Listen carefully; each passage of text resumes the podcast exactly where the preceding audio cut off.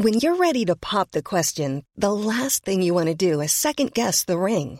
At Bluenile.com, you can design a one of a kind ring with the ease and convenience of shopping online. Choose your diamond and setting. When you find the one, you'll get it delivered right to your door. Go to Bluenile.com and use promo code LISTEN to get $50 off your purchase of $500 or more. That's code LISTEN at Bluenile.com for $50 off your purchase.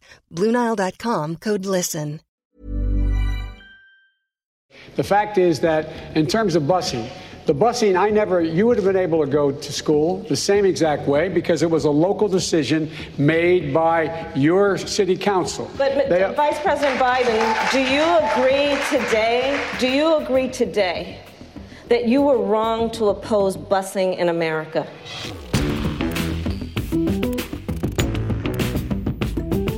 Welcome to Deconstructed. I'm Mehdi Hasan. 20 candidates, two nights, four hours, and Chuck Todd. The first Democratic presidential primary debates of the 2020 election took place this week, God help us, hosted by NBC in Florida and featuring everyone from Elizabeth Warren and Bernie Sanders to Andrew Yang and Marianne Williamson. Yeah, Marianne Williamson.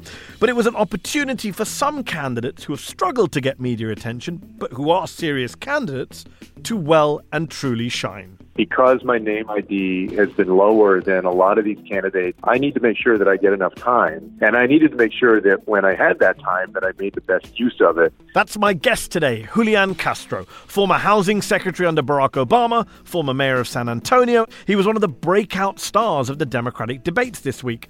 I'll speak to him about his clash with fellow Texas Democrat Beto O'Rourke on the debate stage on Wednesday night. I'll also talk to my colleague Ryan Grim, the Intercept's DC bureau chief, about the performances of Bernie, Biden, Warren, and the woman who undoubtedly stole the show last night, Senator Kamala Harris.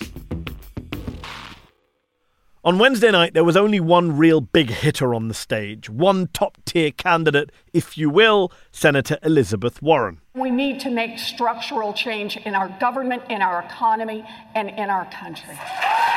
But last night's debate, Debate 2, had four big names on stage together for the first time. Now, I think it's fair to say that Senator Kamala Harris dominated the debate and all of her nine rivals. She put them in check early on. Hey guys, you know what? America does not want to witness a food fight. They want to know how we're going to put food on their table.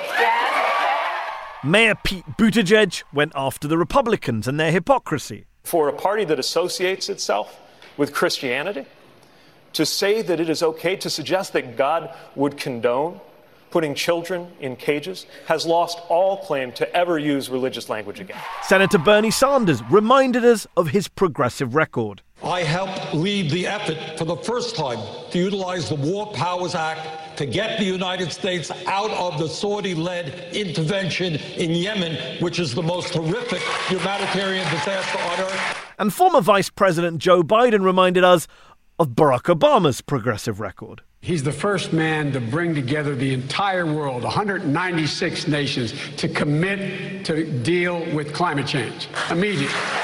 So, who won these two debates? Can you win debates in which there are cajillion people on stage, uh, all trying to get in and not able to argue with each other properly? To talk more about this, to discuss the ins and outs of these debates, I'm joined by my friend, colleague Ryan Grim, the Intercept's DC bureau chief, author of the new book We've Got People. Ryan, good evening, good morning, good night. I don't even know what time it is right now. It doesn't matter, does it? It's like Vegas. Yeah, it's, we've got no windows in the studio. It could be, we just need the air being piped in. Um, Ryan, if you were a, the proverbial Martian landing in Florida, turning up at these two debates or watching it in your hotel room on TV, you had no knowledge about any of these people. You don't know about Bernie Sanders and socialism. You don't know about Joe Biden and Iraq. You don't know anything about any of these candidates. And you watch these two debates, four hours, 20 people. Who do you come away with saying is the best leader? Who do you come away with saying is the person who will beat Donald Trump in 2020? Probably Warren and Harris, right? You know, they they're the ones that appeared to be presidential because if you're a Martian coming in, you don't know that this species doesn't allow women Yes. to be president. Well, hold on. the species does. Americans don't. Plenty Right, of other countries have Plenty of- elected women yes, leaders. The American spe- variety of the species. Yes. Yes. Uh, and and, and I would also be very surprised to find out that they were competing for one position. Why? Why do they have twenty people up on this up on this stage with And another why are- four or five who didn't make the cut. Right, don't and why are some of them so much better than some of the others? So that for me, that for me stood out more than anything else. It was almost like not two tiers, multiple tiers. Some of these people shouldn't be allowed to run for school board, and yet they're on stage trying to be president of the United States. The Andrew Yangs, who's been on this show, we'll talk more about him. Marianne Williamson, the novelist. uh, Who did not deliver her best performance either? I don't know what her best performance is. Uh, John Delaney, the former congressman who was there on night one, every time he spoke, I wanted to stab my face with a blunt spoon. They were there, and we weren't we weren't able to see quote unquote the big names, the serious candidates, the grown ups, the actual qualified people uh, do their thing. Although on night two, the night we're sitting and t- talking afterwards, on the second night we saw a real moment between two of the big hitters when Senator Kamala Harris took on, I think that's the phrase, uh, Vice President, former Vice President Joe Biden. So, on the issue of race, I couldn't agree more that this is an issue that is still not being talked about truthfully and honestly. I, there is not a black man I know, be he a relative, a friend, or a coworker, who has not been the subject of some form of profiling or discrimination. Growing up, my sister and I had to deal with the neighbor who told us her parents couldn't play with us because, she, because we were black. And I will say also that, that in this campaign, we have also heard, and I'm going to now direct this at Vice President Biden. Um, I do not believe you are a racist. And I agree with you when you commit yourself to the importance of finding common ground. But I also believe, and it's personal, and I I was actually very, it was hurtful to hear you talk about the reputations of two United States senators who built their reputations and career on the segregation of race in this country. And it was not only that, but you also worked with them to oppose busing. And, you know, there was a little girl in California who was part of the second class to integrate her public schools. And she was bused to school every day. And that little girl was me. Ryan, were you on the edge of your seat when that happened? I, I've got to admit, I was. And I'm no big Kamala Harris fan. We've done a whole show on her rather dodgy record as a prosecutor in California. But she was on fire tonight. It was good stuff, and you could tell something was about to happen when the moderator said, "Well, okay, fine, we'll give you 30 seconds." And She went for about two minutes. I think. And yeah, she took a deep breath and burned through like a few seconds of it. There, like, oh, I don't think she plans on stopping at 30 seconds. And then with the cadence and with the pace and the emotion, you can tell, okay, she's looking to create a moment here. Yeah. She's she's she's going somewhere with this. And you say, oh, I see where she's going with this. Do you agree today that you were wrong to oppose busing in America then? No. Do you agree? I did not oppose busing in America. What I opposed is busing ordered by the Department of Education. That's what I opposed. Well, I there was a failure of, of states to, to integrate No, but- public schools in America. I was part of the second class to integrate Berkeley, California public schools almost two decades after Brown v. Board of Education. Because your city council made that decision. It was a so local that's where the federal government must step The- in. That's why we have the Voting Rights Act and the Civil Rights Act. That's why we need to pass the Equality Act. That's why we need to pass the ERA because That's there what- are moments in history where states fail to preserve the civil rights of I all people. support- And Ryan, is it not amazing to hear Joe Biden basically mansplaining and white splaining busing and segregation to a black woman? It's 2019, and uh, somebody running for the Democratic nomination defended the right of local city councils to pursue segregation policies if they see fit.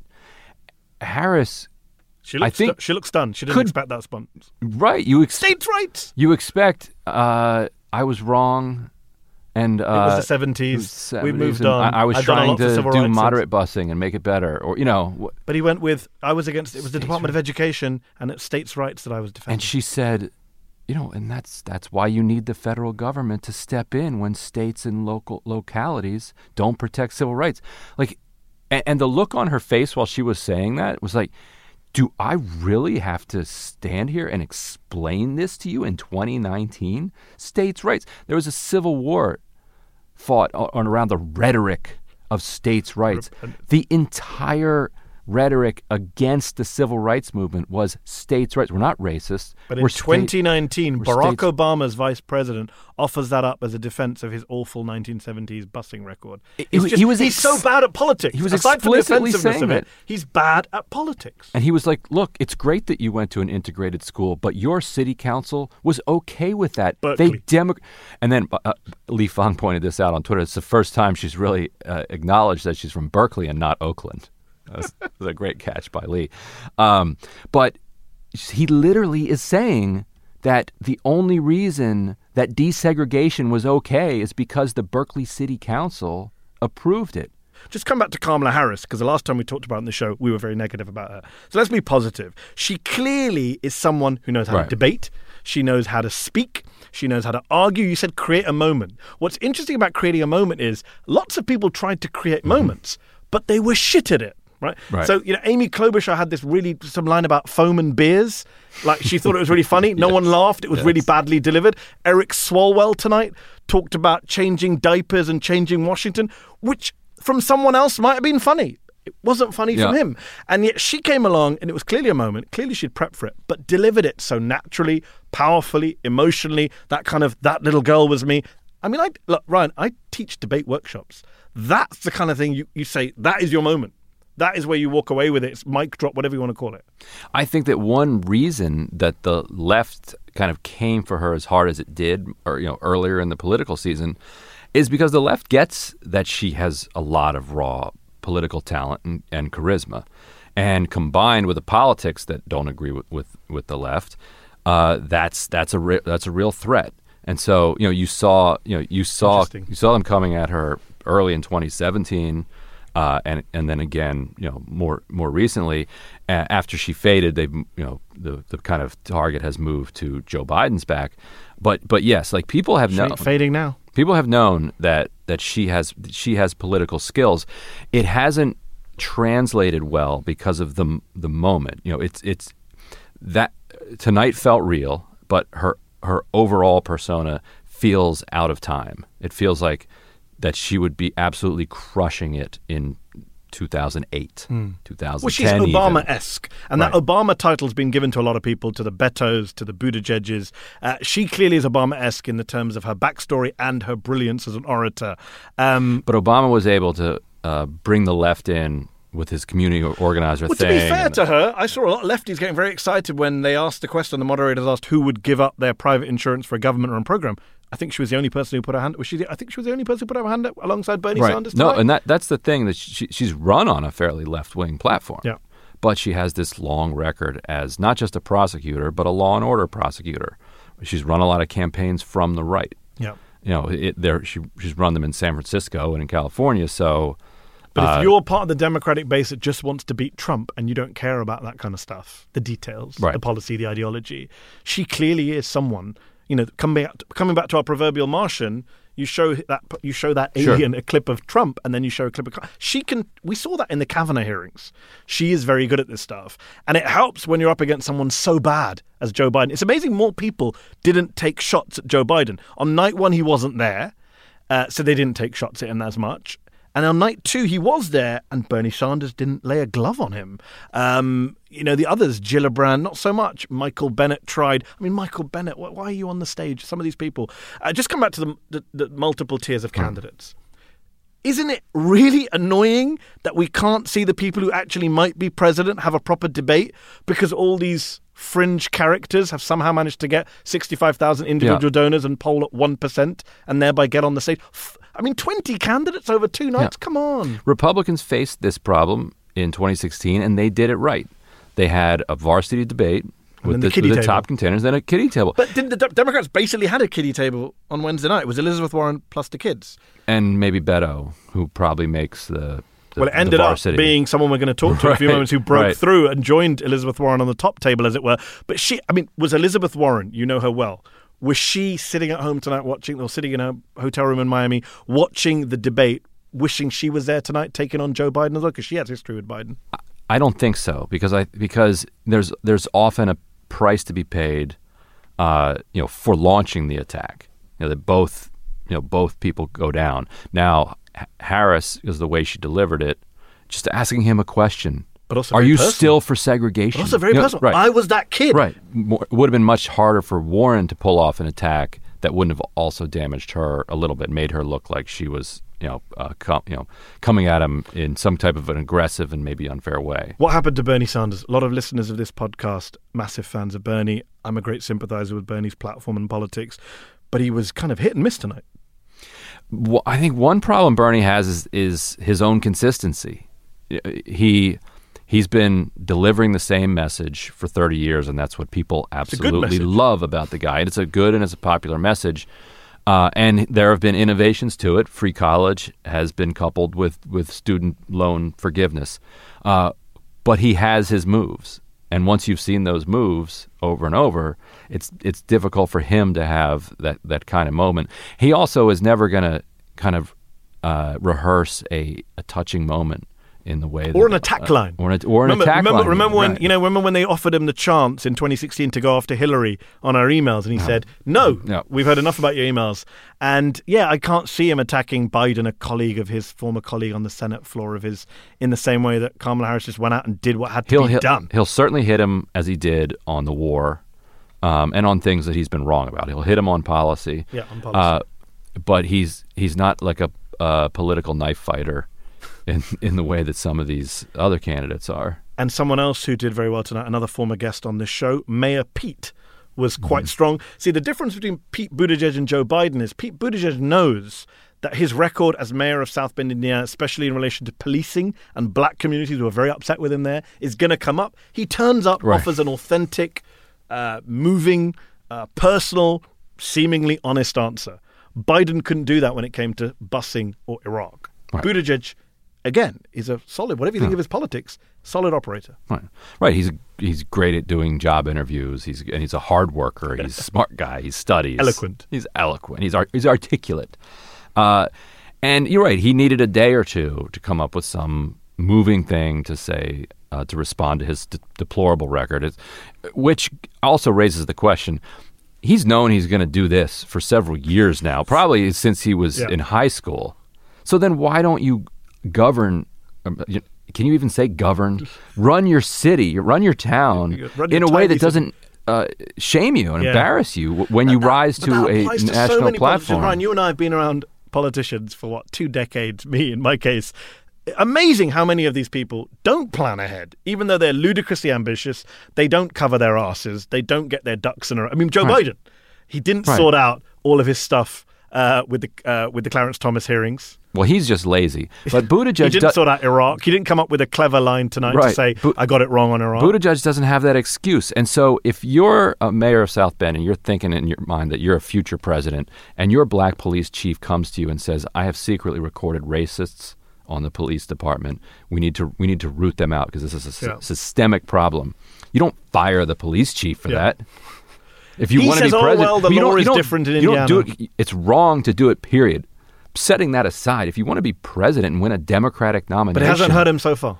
it, it has. It has. I think this has wounded him, and I think that- Even after tonight's debate, where he's getting lots of love after Kamala, he's seen as kind of the number two person tonight. I, I think I think the entire thing has made it virtually impossible for him to break out of his kind of professional managerial class bubble that he's in. What I found so interesting about the two nights is that the five kind of main contenders, according to the polls Biden, Bernie Sanders, uh, Elizabeth Warren, Kamala Harris, Pete Buttigieg were the five who stood out right. more than any others, apart from, I'm going to throw this in here, Julian Castro, former housing secretary under Barack Obama, former mayor of San Antonio, Texas, uh, brother to a member of Congress, Joaquin Castro, who's been on this show. He's running for president, didn't have much name recognition, wasn't polling very high. And in the first debate, he started trending because Right. he starts talking about immigration, starts talking about his very ambitious, bold plan to de-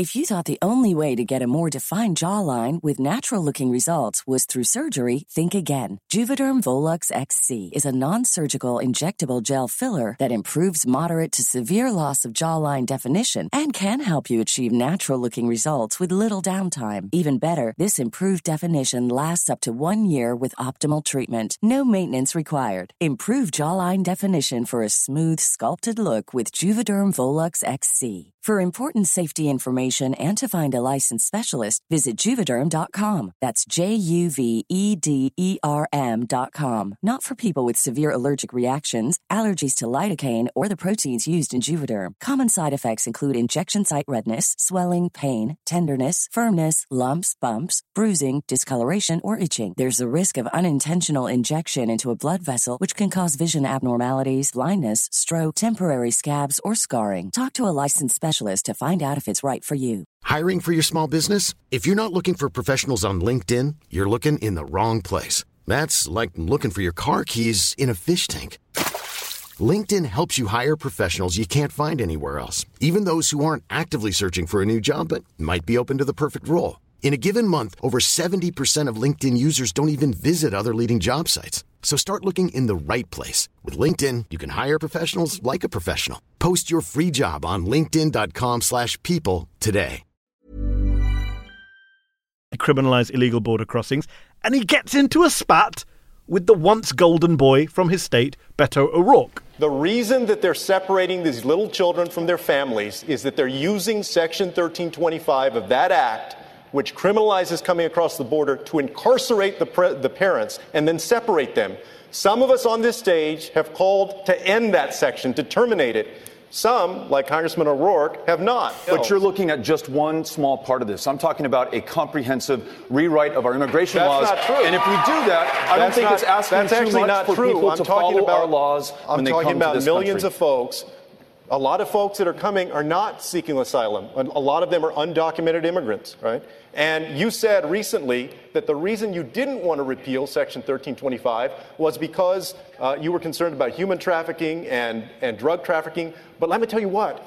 Section 18, uh, Title 18 of the U.S. Code, Title 21, and Title 22 already cover If human we trafficking. and apprehend drug a trafficking. known smuggler I or think drug that you should do your homework we're going on to this make issue. sure that they are If you did your homework on this issue, you would know that we should repeal this section. can't Was that the moment where Julian Castro ended Beto O'Rourke's presidential bid? I- Or is it was too soon pro- to it was probably over already. I mean, I, I suppose he could have look. He could have had some breakout moment. You know, and- Beto. and yeah, and, and revived his his candidacy. The but- wooden Spanish? But short, but short of that, uh, he he had already ended it. The difference between Castro and the other clowns in the back seat of the car that, that you mentioned, Delaney and, and the others, Hickenlooper. Hickenlooper. There was a moment where Rachel Maddow said, I want to bring in Governor Hickenlooper, and I just wanted to scream at the TV, no, don't bring No, him in. why would you- why do you Why would you want to bring no, in we- nobody believes that you want to bring him in. Or, oh, yeah, just anyway. Sorry, the, you were the, saying. the, diff- the difference is that he has been a national figure, at least in elite circles. He's been bandied about as vice president in you know years past, and people have always seen him as on a glide path toward toward a White House run. That you know they saw his move from Congress to or his his move to the administration. Um, From you the- from the mayor that- of San Antonio. right? From that, that perspective, that okay, now he's he's and he's got a great backstory. His grandmother came to the U.S. from Mexico. Uh, his mother was a civil rights organizer. He and his brother have both uh, got to kind of national attention Right in now, he, politics. now he's going to do HUD. He's going to still have an administrative post. He's he's building the resume, but then the politics moves past him in the same way that they move past Harris, and so he also has uh, done a lot of gymnastics ideologically. right guy for the wrong year. Right, right. So he's had to move. But in, on immigration, certainly he's moved to the not just to the left, but he's taken a very, very bold stance, which even the likes of Elizabeth Warren recently followed him in taking this position where you say, let's decriminalize border crossings. Let's not treat people who enter the country without the right papers as criminals. Civil violations, fine. Not put them in court and put them in prison. Uh, a bold move. Uh, he got a lot of love on Wednesday night. Uh, he took on not just Beto O'Rourke, but Donald Trump, which a lot of people want to see taken on. One thing that bothered me, Ryan, is that you have this white nationalist in the White House, not many Democrats wanted to talk about white nationalism or fascism or the rise of Nazism or people shooting up synagogues. Ma- a major part of modern America. Just we breezed past it over two nights.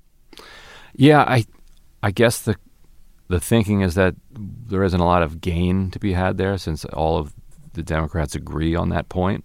And that's the other problem with having 10 people on a stage is that you're only going to get a short amount of time so you, yeah. you need to distinguish yourself.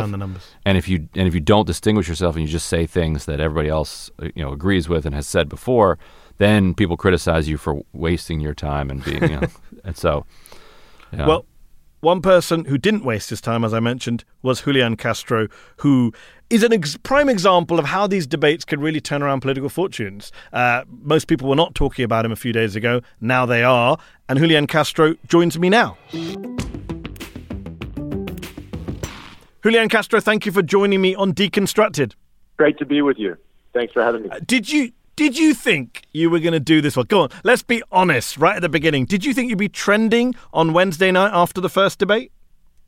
Uh, well, I hope that I would, but no, I mean, I didn't think that I would necessarily. You know, when I got to the debate, what I was thinking was that I needed to make sure, because my name ID has been lower than a lot of these candidates that the mainstream media has been focused on, I need to make sure that I get enough time. And um, that's you know that's not something that's guaranteed at all when you have nine other candidates on stage. And I needed to make sure that when I had that time, that I made the best use of it.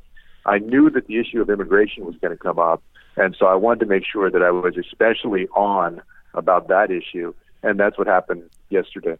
And to be fair to you, you've been on that issue for a while now, even before, well before these debates came along, well before this week the border crisis blew up again. Uh, you were pushing this issue of decriminalizing illegal border crossings. You talked last night about repealing Section 1325, and you went after Beto O'Rourke specifically on that issue. Explain to our listeners who maybe weren't following the debate that closely, may have missed the debate, why is it so important to repeal Section 1325, and why did you go after Beto on that issue?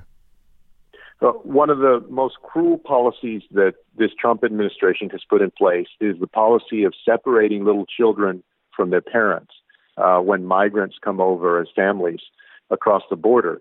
The reason that they can do that is because Section 1325 of the Immigration Nationality Act makes it a crime to cross the border. What I've argued is that we should make that a civil offense, not a criminal one.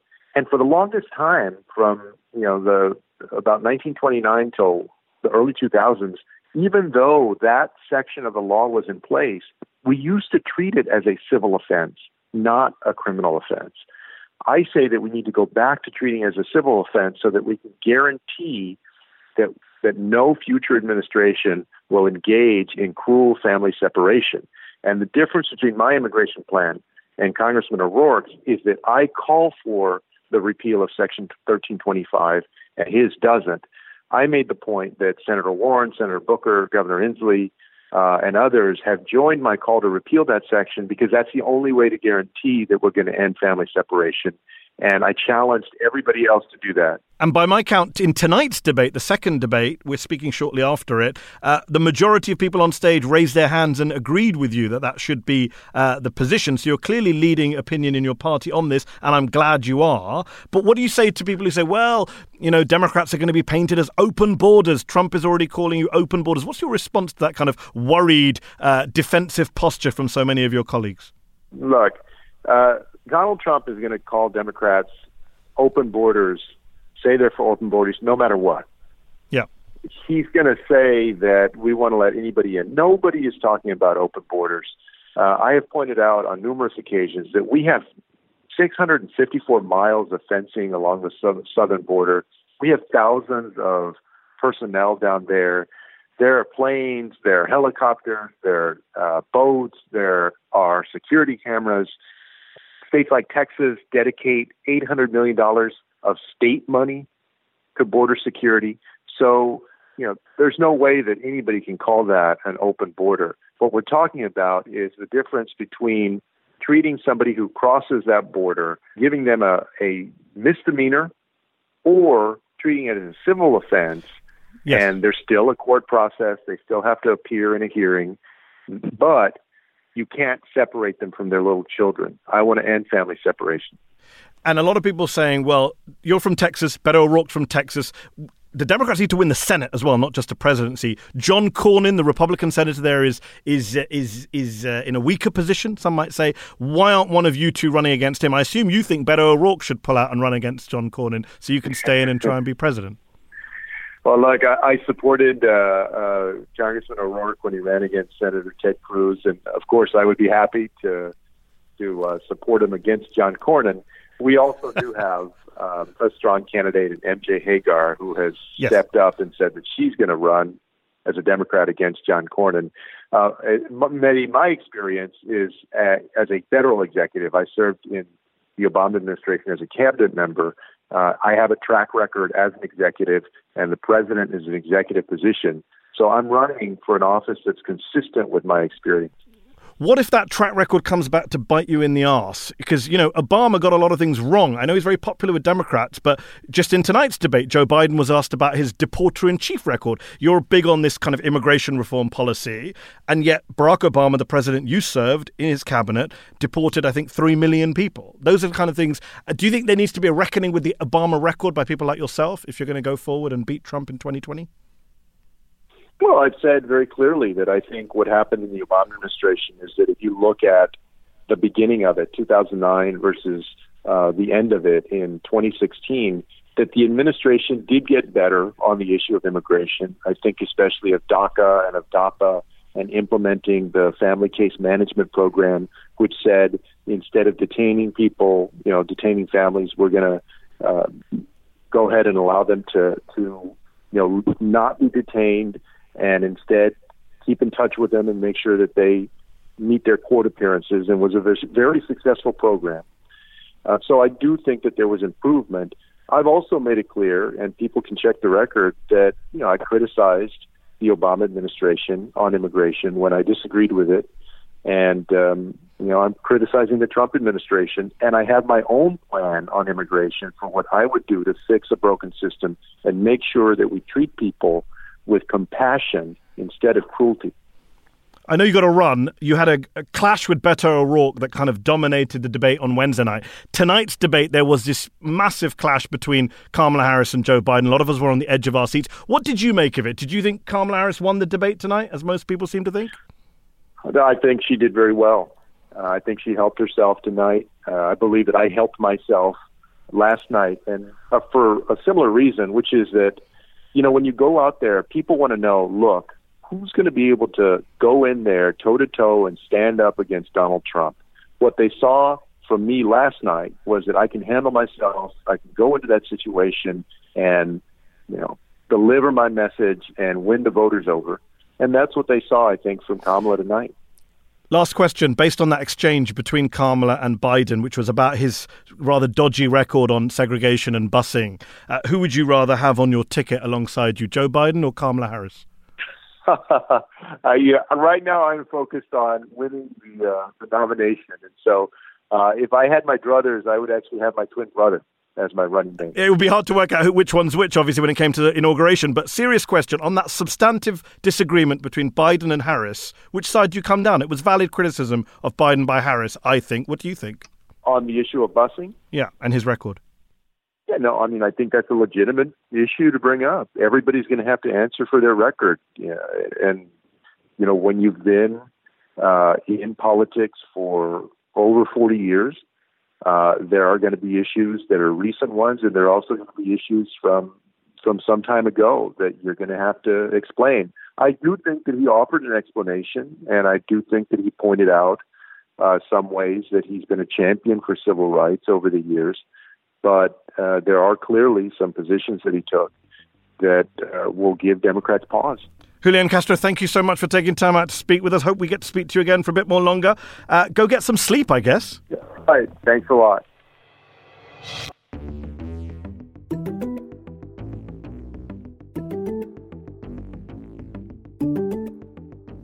That was Julian Castro, former housing secretary under Barack Obama, a presidential candidate, one of the people who is widely considered to have, quote unquote, won the debates this week, if you can win these kind of debates. Uh, Ryan, he said there, to me very openly that he turned up at the debate knowing he didn't have as much name recognition as others on that stage, including Beto, but used his time to his advantage. What amazes me is the number of people who wasted their time, who just made bland remarks. I, I, I really do wonder how some of these people, like the Michael Bennets of this world, forget the fact that he's running for president. How is he a United States senator? I mean, he's Yeah. deeply unimpressive. And then you see people like Andrew Yang, who's been on this show before. He came on this show, impressed a lot of our listeners by talking And about me. his. his yeah, I remember you messaged me saying you were impressed with him. Uh, with his freedom dividend, his universal basic income, a radical idea supported by a lot of economists. And yet, when he's asked about it tonight, he kind of threw away his 60 seconds. We need to put the American people in position to benefit from all these innovations in other parts of the economy. And if we had a value added tax at even half the European level, it would generate over 800 billion in new revenue. Imagine being someone like Andrew Yang or a Marianne Williamson who manages, you know, these people are nobody, no one's ever heard of them until a few months ago, until tonight, in fact. They managed to get on the debate. This is a big deal, right? Not many human beings get to be in that position. President of the United States, Democratic debate, 20 people, millions of people watching, and you get this time and you just throw it away? I would suspect that uh, Yang was pretty nervous. Yeah. You know, that's, that's when a, you know he's pretty regular guy. Yeah. Who just Very is regular. now on the debate stage, Standing next So- to the former Vice President of the United States, Yeah. Bernie Sanders, yeah. he, his he he had the courage not to wear a tie. Yeah. Uh, and I, I think he just nerves got a hold of him. I don't think Marianne Williams was necessarily. I've, I've heard her talk. She's much better in long form. Like her ideas don't work in thirty seconds. Yeah. She's talking about love's going to beat hate. Like you need a good even- five ten minutes to And flesh you're right. And you're right. We're being I'm being unfair to people who are not professional politicians. What about the professional politicians, many Right. of whom gave closing statements which, you know, my daughter in elementary school, if she was preparing for a class presentation or a debate, I would say that's bad. You've got to Right. improve. You've got to practice more. You've got to have some originality. And as I say, only a handful of those. That's why Kamala Harris was so strong tonight because relatively there was so much mediocrity on the Right. stage and on the stage the night before. Right, and she only had to shine a couple of times because everybody else is taking up all the time. And right, she's just so obviously superior uh, to to a lot of those also rans that it, that it really does come through. And then you're kind of biased in how you're viewing it because, or I am at least, because when I would see somebody like John Delaney too, even when I agreed with everything that he was saying, I would be so I mad. know you're just using up My- valuable time where I could hear Beto and Julian Castro Like- have another row about immigration Like that it's, actually has some it's meaning. late. It's like past my bedtime. I wanna hear Life- Warren. Life is far too short for me to listen to anything that John need- Delaney has to The say. The problem is we need to whittle these people down, but they're not going to get whittled down. Yang's already qualified for the next set of debates. a lot of the others won't, though. Yeah, we just need to get it down. We just need to be, and, and Warren needs to be on the same stage as Biden and Kamala Harris and Bernie, so we can have a proper look at who the potential people are. I'm amazed that Biden is the front runner. I'm amazed that he will probably stay the front runner still now. Let's see Mm. for a few weeks, unless Yeah. Kamala has a sudden boost or or Bernie does. But what's interesting is that at every opportunity tonight, so Zach, our producer of this podcast, and I, with no biases, we went through the debate trying to find a good clip of Biden. We wanted to have all the big hitters have good, strong clips. We couldn't find any of Biden tonight. There was no hmm. moment tonight where he just knocked one out of the park and the crowd cheered like uh-huh. mad for the former Democratic Vice President to Barack Obama. That for me is amazing. Amazing that he couldn't produce one moment. Yeah, and I, I was wondering if he was going to be able to, you know, string coherent sentences together because that's been a knock on him that that he's slipping. Yeah. He's old. And he and, he, So- and, if people Bernie's age- old as well, but, but Biden people came age across- differently. You're right, right, And Trump's old. and right, and Trump can't But, string but sentences Biden, together either. Biden, since his vice presidential days, yeah, does doesn't look as I don't know. People are going to accuse me of being ageist here, but it did. He did come across Right. as if he wasn't ready for this stuff. He hadn't prepared, um, and I think we should end this conversation by giving the last word to Joe Biden. Anyway, my time's up. I'm sorry. It may well be Joe. It may well be. Ryan, thanks for joining me to talk about this craziness. There'll be many, many more debates ahead. We hope with fewer candidates. Can't wait. I can. But um, uh, thank you for joining me at this late hour uh, to help us deconstruct all of this. Uh, that's our show. It's our last show of this season. We'll be back in September after a summer break. I hope you can survive while we're gone. Deconstructed is a production of First Look Media and The Intercept. Our producer is Zach Young. Leital Molad is our executive producer. Our theme music was composed by Bart Warshaw. Betsy Reed is The Intercept's editor in chief. And I'm Mehdi Hasan. You can follow me on Twitter at Mehdi R. Hasan. If you haven't already, please do subscribe to the show so you can hear it every week. You can go back and listen to old shows while we're gone. Uh, go to theintercept.com forward slash deconstructed to subscribe from your podcast platform of choice iPhone, Android, whatever. If you're subscribed already, please do leave us a rating or review. It helps new people find the show. And if you want to give us feedback in the coming weeks and months, email us at podcasts at theintercept.com. Have a great summer. Thanks so much. See you in a couple of months.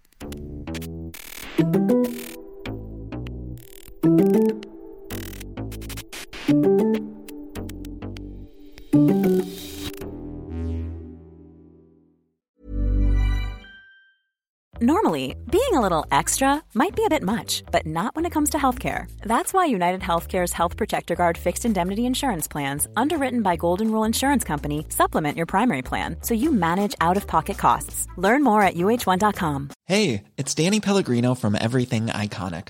Ready to upgrade your style game without blowing your budget? Check out Quince. They've got all the good stuff shirts and polos, activewear, and fine leather goods all at 50 to 80% less than other high-end brands. And the best part? They're all about safe, ethical, and responsible manufacturing. Get that luxury vibe without the luxury price tag. Hit up quince.com slash upgrade for free shipping and 365-day returns on your next order. That's quince.com slash upgrade.